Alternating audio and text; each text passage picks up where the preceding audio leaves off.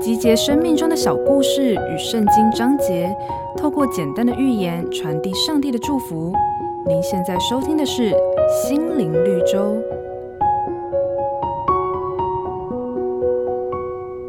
有个渔夫捕了条大鱼，准备卖给镇上一户大户人家，没想到却被看门的人挡在门外，要求他提供一半卖鱼的报偿，否则不得进入。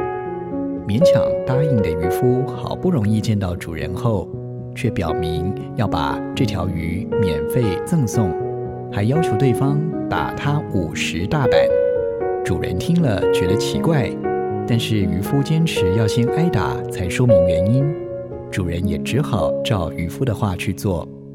打了二十五下，渔夫忽然叫停，说：“您家里头看门的那个人，刚才要求我给他一半卖鱼的报偿，所以现在另外的二十五下板子应该归他了。”主人一听，恍然大悟，就命令人重重地打了看门人二十五下板子。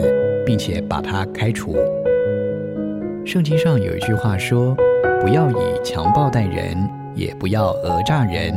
自己有钱粮就当知足，不贪图他人的财富，也不拿取不义之财，自然不会心存诡诈，也才能够活得心安理得。”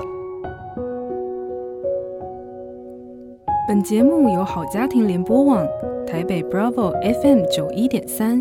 台中古典音乐台 FM 九七点七制作播出。